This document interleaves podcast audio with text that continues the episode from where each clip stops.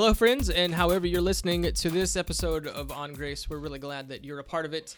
I'm sitting across the desk from the folks who would ride in the motorcycle and sidecar if Broadway had such a thing. I'm going to let you fellas decide who's in the motorcycle and who's in the sidecar. Mr. Wendell Van Valen and Mr. Wayne Hunter. Have you guys ever seen one of those in real life? Like, not in a show. And I don't think I have ever seen one in real I life. haven't either. I've seen the little sidecar that they use for storage, but not anybody riding in it. Yeah, that was a German thing, wasn't it, in World War II? I think so. Didn't they in do the that? movies, that's when they use it. That's when I've seen it. Hey, I'll ride Uh, on the handlebars. Oh, is that right? Yeah, and, and you can drive, and I'll hold one of those twirly things. you know, those windmills. Uh huh. That'd be fun. Yeah. A, a what? You know, like on the end of a stick, they go. like a, a, the pinwheel thing? Pinwheel, Yeah. Oh, pinwheel, okay, pinwheel, yeah. Yeah. I'll wear. I'll, I'll hold one of those. In fact, if you're careful, I'll hold them in both hands. Oh, If you well. swerve one way or another, you've lost me, and now we have to call nine one one. Uh, so, Yeah. all right. Well, we've, we're duly introduced. Right. Wayne's driving a motorcycle, and I'm on the handlebars, and JB's in the sidecar. So There's there's there's, so, there's something odd about the person in the sidecar. I think. Yeah. well, That- That's yeah. why you're in the sidecar. And your point, and your point is, all right.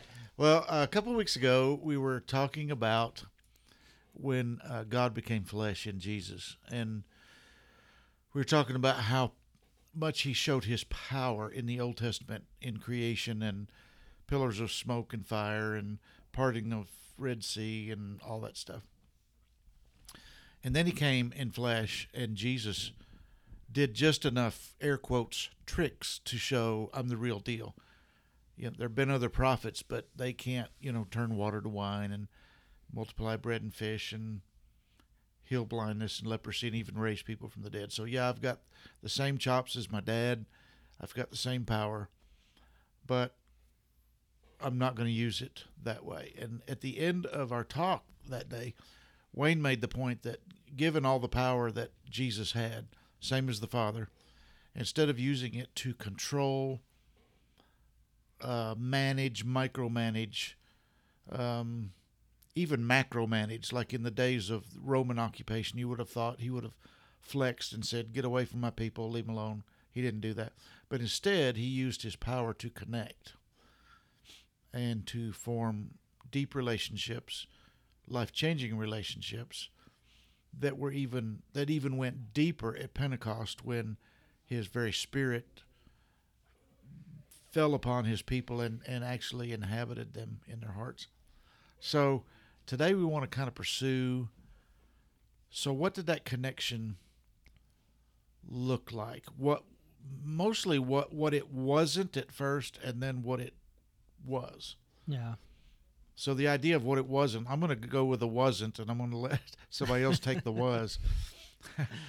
but the what you, you would think that Jesus would would hobnob with the rich and famous because they had deep pockets, they had influence in the community and the culture. They could get things done. They could, you know, um, really pa- pave the way for him and and and get a, a wide open door for him to go through. But he didn't do that. He didn't go to uh, the tabernacle, and oh, he did. But it, when he went, he turned over tables. He didn't buddy up with the powers that be and say, "Hey, let's, you know, really build this thing and put on an Right. addition and pad the pews and that kind of Yeah. thing." But instead, he—that's what he didn't do. Now Wayne's going to tell us, or JB's going to tell us what he did do. I'm just gonna hang out here in the sidecar. and, uh, Hey, you know Harry Potter was in the sidecar. that's that's a good So word. That's that, that's affirmation. There. I'd forgotten that. There you go. Yeah. Um, I I think there's this um, when we talk about connection, and I think I was just sitting here thinking about the three of us here, and our connections are based not on our strengths. I think we have that sometime in, in some some relationships, some settings, people connect based on strengths, but the relationships that I have that are most meaningful are are based on um, authenticity and and include weaknesses and broken places and needs as much as strengths.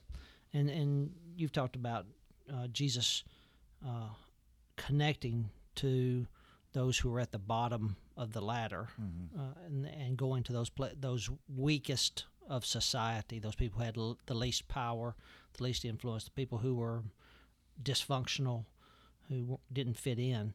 And I I think what grace does and what God's heart does is connects to those places in us, the places that are broken, that are are weak, and that perhaps are dysfunctional. That He meets us in those places. And the the strange part is he meets it when he meets us there. He doesn't fix it all the time. Hmm. He doesn't even he doesn't heal that brokenness all the time.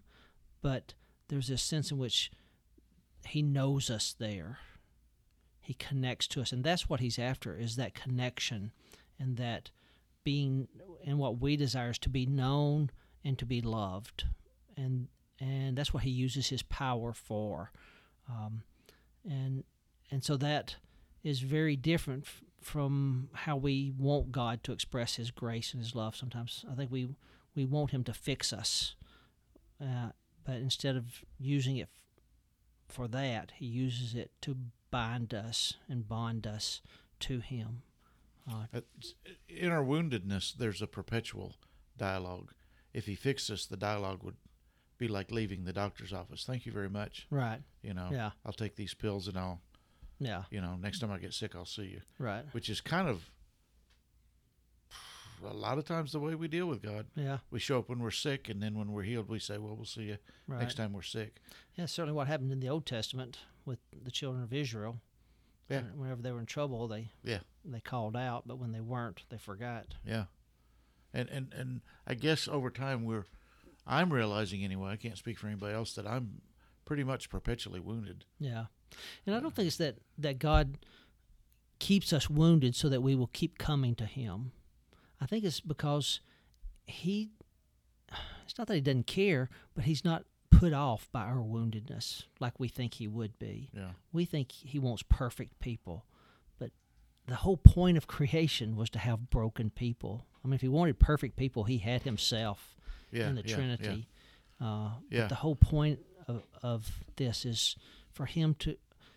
I, I don't know if it's all about God or not, but maybe you know it sounds kind of weird that he did something all about it's all about him, but at the same time It's it not all about sh- him showing off. It's all about him sharing himself. right. Yeah, It is all about him. Yeah, but not showing off. It's him sharing It- yeah. himself. It, it creates an opportunity for God to be generous Yeah, and to be in great. the face of people who even want to reject that generosity. Yeah, I'm going to be generous anyway. Yeah, and and sometimes we think, I th- you know, even our brokenness doesn't make us attractive to God, but He, because that's not, but it, but there's something about it that creates the opportunity for Him to to connect with us in a way that is meaningful for Him and for us.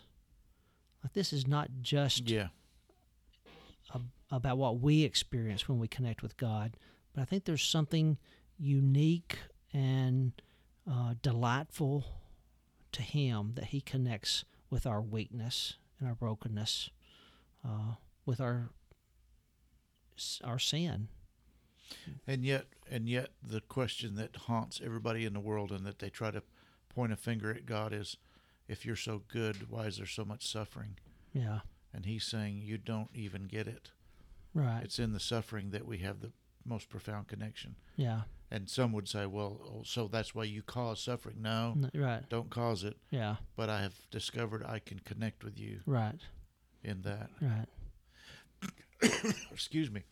Um, one thing that hits me about, and, and I, I think it speaks to us and, and how we can exercise grace or, or live into it or whatever, is if Jesus had gone to Wall Street or the Vatican, either one, and said, I'm here, watch what I can do, they would have said, Man, we can really boost your career. We can Yeah. we can get this out. We can do something with this Right. but he he dealt with people. You think about the little kids. When they got a kiss or a hug from Jesus, they got some sort of affirmation. They did not leave his presence and do anything for his career. Nothing. Right. He stood nothing to gain whatsoever from the leper or from the Gentiles. You know, he stood he stood to gain nothing. And and so I think about how, man, how I was I'm ashamed of it, but how I was a pastor for so many years, and I would pursue the pretty people, the successful people, Yeah. and and thinking they would serve so well in this little religious empire that we have here. Right. They would be so they would be such an asset. Yeah. Toward the very end, a, a very lowly lady started to attend my church. Good lady, good good lady, but you, you, she she had it hard. And I got this inkling. I thought we need to sit at her feet and learn Right. what grace and what the kingdom looks like. Yeah. And that was about the time I left the church, but yeah. it started to dawn on me. This is what Right. Jesus did. Yeah. Yeah. And it wasn't. I I don't think he just acted out of pity. I think he, he recognized something in people of value and worth. And we talk about compassion, uh, but it, it was this awareness that that he wanted to connect with them. He wasn't doing it as a favor no. to us, sim- just as a favor to us. But this really is his heart. Is what he delights in. Is is this connection? And I think when I doubt he saw it as stooping down. yeah, right. I really, I Right. really doubt, doubt if he saw it that Yeah. way. and and perhaps you know maybe holiness doesn't look like clean hands and uh, pure heart as much as it looks like this um, connecting with people in their weakness and in their brokenness and not thinking of that as stooping down Right. Right. There there is profound there is profound creativity and determination and courage in the lowly. Hmm. Each step they take, each small step they take is a step of courage and a step of creativity, a step of innovation, a step it's humanity at its best, right really yeah and and I don't know if he was honoring that or just saying, "You are the most human humans I've created, right and let's see what the most godly God and the most human humans. Let's see what happens when we interact. yeah The other humans who are playing all these games of wealth and power, they've dehumanized themselves. They're not. right yeah there's we have um have lost that value of of the spirit Yeah, I don't want to put you guys on the spot, but uh, both of you serve pretty consistently at Hotel Inc., yeah, which here in Bowling Green is uh, serves uh, folks who are experiencing homelessness.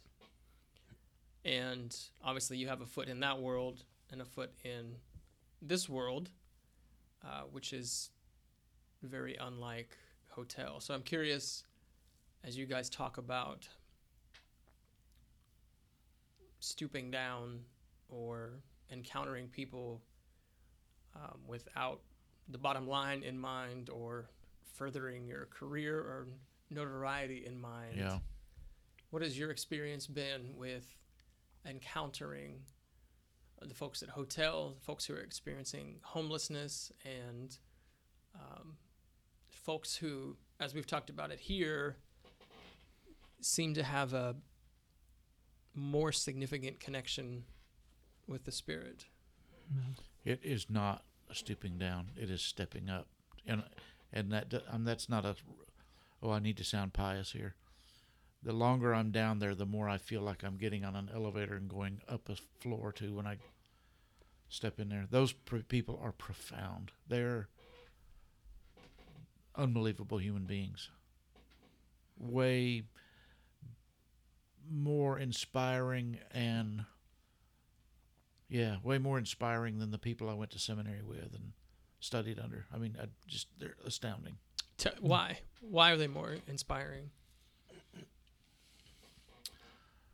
Every every moment that they live, every breath that they take is a miracle, and they're gratif- they're grateful for it. You look at their care for each other, their sensitivity to each other, their their just their attention to the value of the moment especially in their encounters with other people, and with with- and with me. Um, I mean, I've got a guy down there who lives in another dimension, and we talk about his other dimension, and I'm. He's given me two formulas now about this other dimension, and I'm. Those are the most treasured pieces of paper I've got, because I think he gave me a piece of his soul, and he lives in the woods in a tent every night, and just scratching and clawing to get by, and I can't wait to see him every week, because I think, what else are you going to teach me about what goes on in your heart and your mind? Most people would call him crazy. He may be a freaking genius. I think I, think Go ahead. I think part of it is for me was learning uh, a different vocabulary about how to talk about God. Um, if if uh, when I went down there expecting to hear what I hear here at church with these folks who have a different experience of of life, uh, not necessarily of God, but of life, and, and they interpret it in a different way. But uh, going there, I you know I find people that discover God in places that I would never look for Him, Yes. and who can Yes. and who recognize that and teach me how to recognize God um, in the throwaway places that He uh, Yeah. and that that He finds ways for them to experience that that and they express it differently than I do, and uh, you know it's couched in this lifestyle that I don't understand and don't get, but it's very Yeah. authentic Yeah. and real and Remember that old them. that old crooner song? I don't know, fifties or sixties. I only have eyes for you. And you Yeah. and you think about these people down there. They only have eyes for God. Just and and you would say no, they don't. They they cuss and they drink and they do drugs and they do all kinds. Yeah. But when when you really talk to them, you realize for a lot of them, they only have they're seeing God places that we don't see because that's what they're looking for. Yeah, you know, it's, it's kind of interesting because you know they they have all these issues, what we call issues, uh, but there's a confidence that this is God who is at work in their life, Yeah. who is showing up Yeah. more than I hear even among folks in the church who have comfortable lives. They talk about, well, you know, I think this is something God might be doing in my life, or this, I think this is it. And it's, there's kind of a, a tentativeness about that. Whereas these folks, they're just, you know, yeah, God did that. God did this. Yeah. He showed me that. And, you know, uh, it's just uh, not assumed, but it's, it's kind of like, well, yeah, that's the kind of thing God does. Yeah. That's what He would do. Yeah. Which is, it, which is helpful and challenging and inviting to me to to have that much confidence that that's what it is, what's happening. Yeah.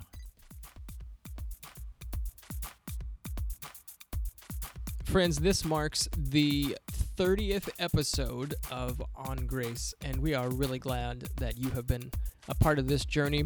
We're really grateful for your support and would love to hear from you. So please don't hesitate to shoot us an email at ongrace at broadwayunited.org. That's ongrace at broadwayunited, all one word, org. We look forward to hearing from you.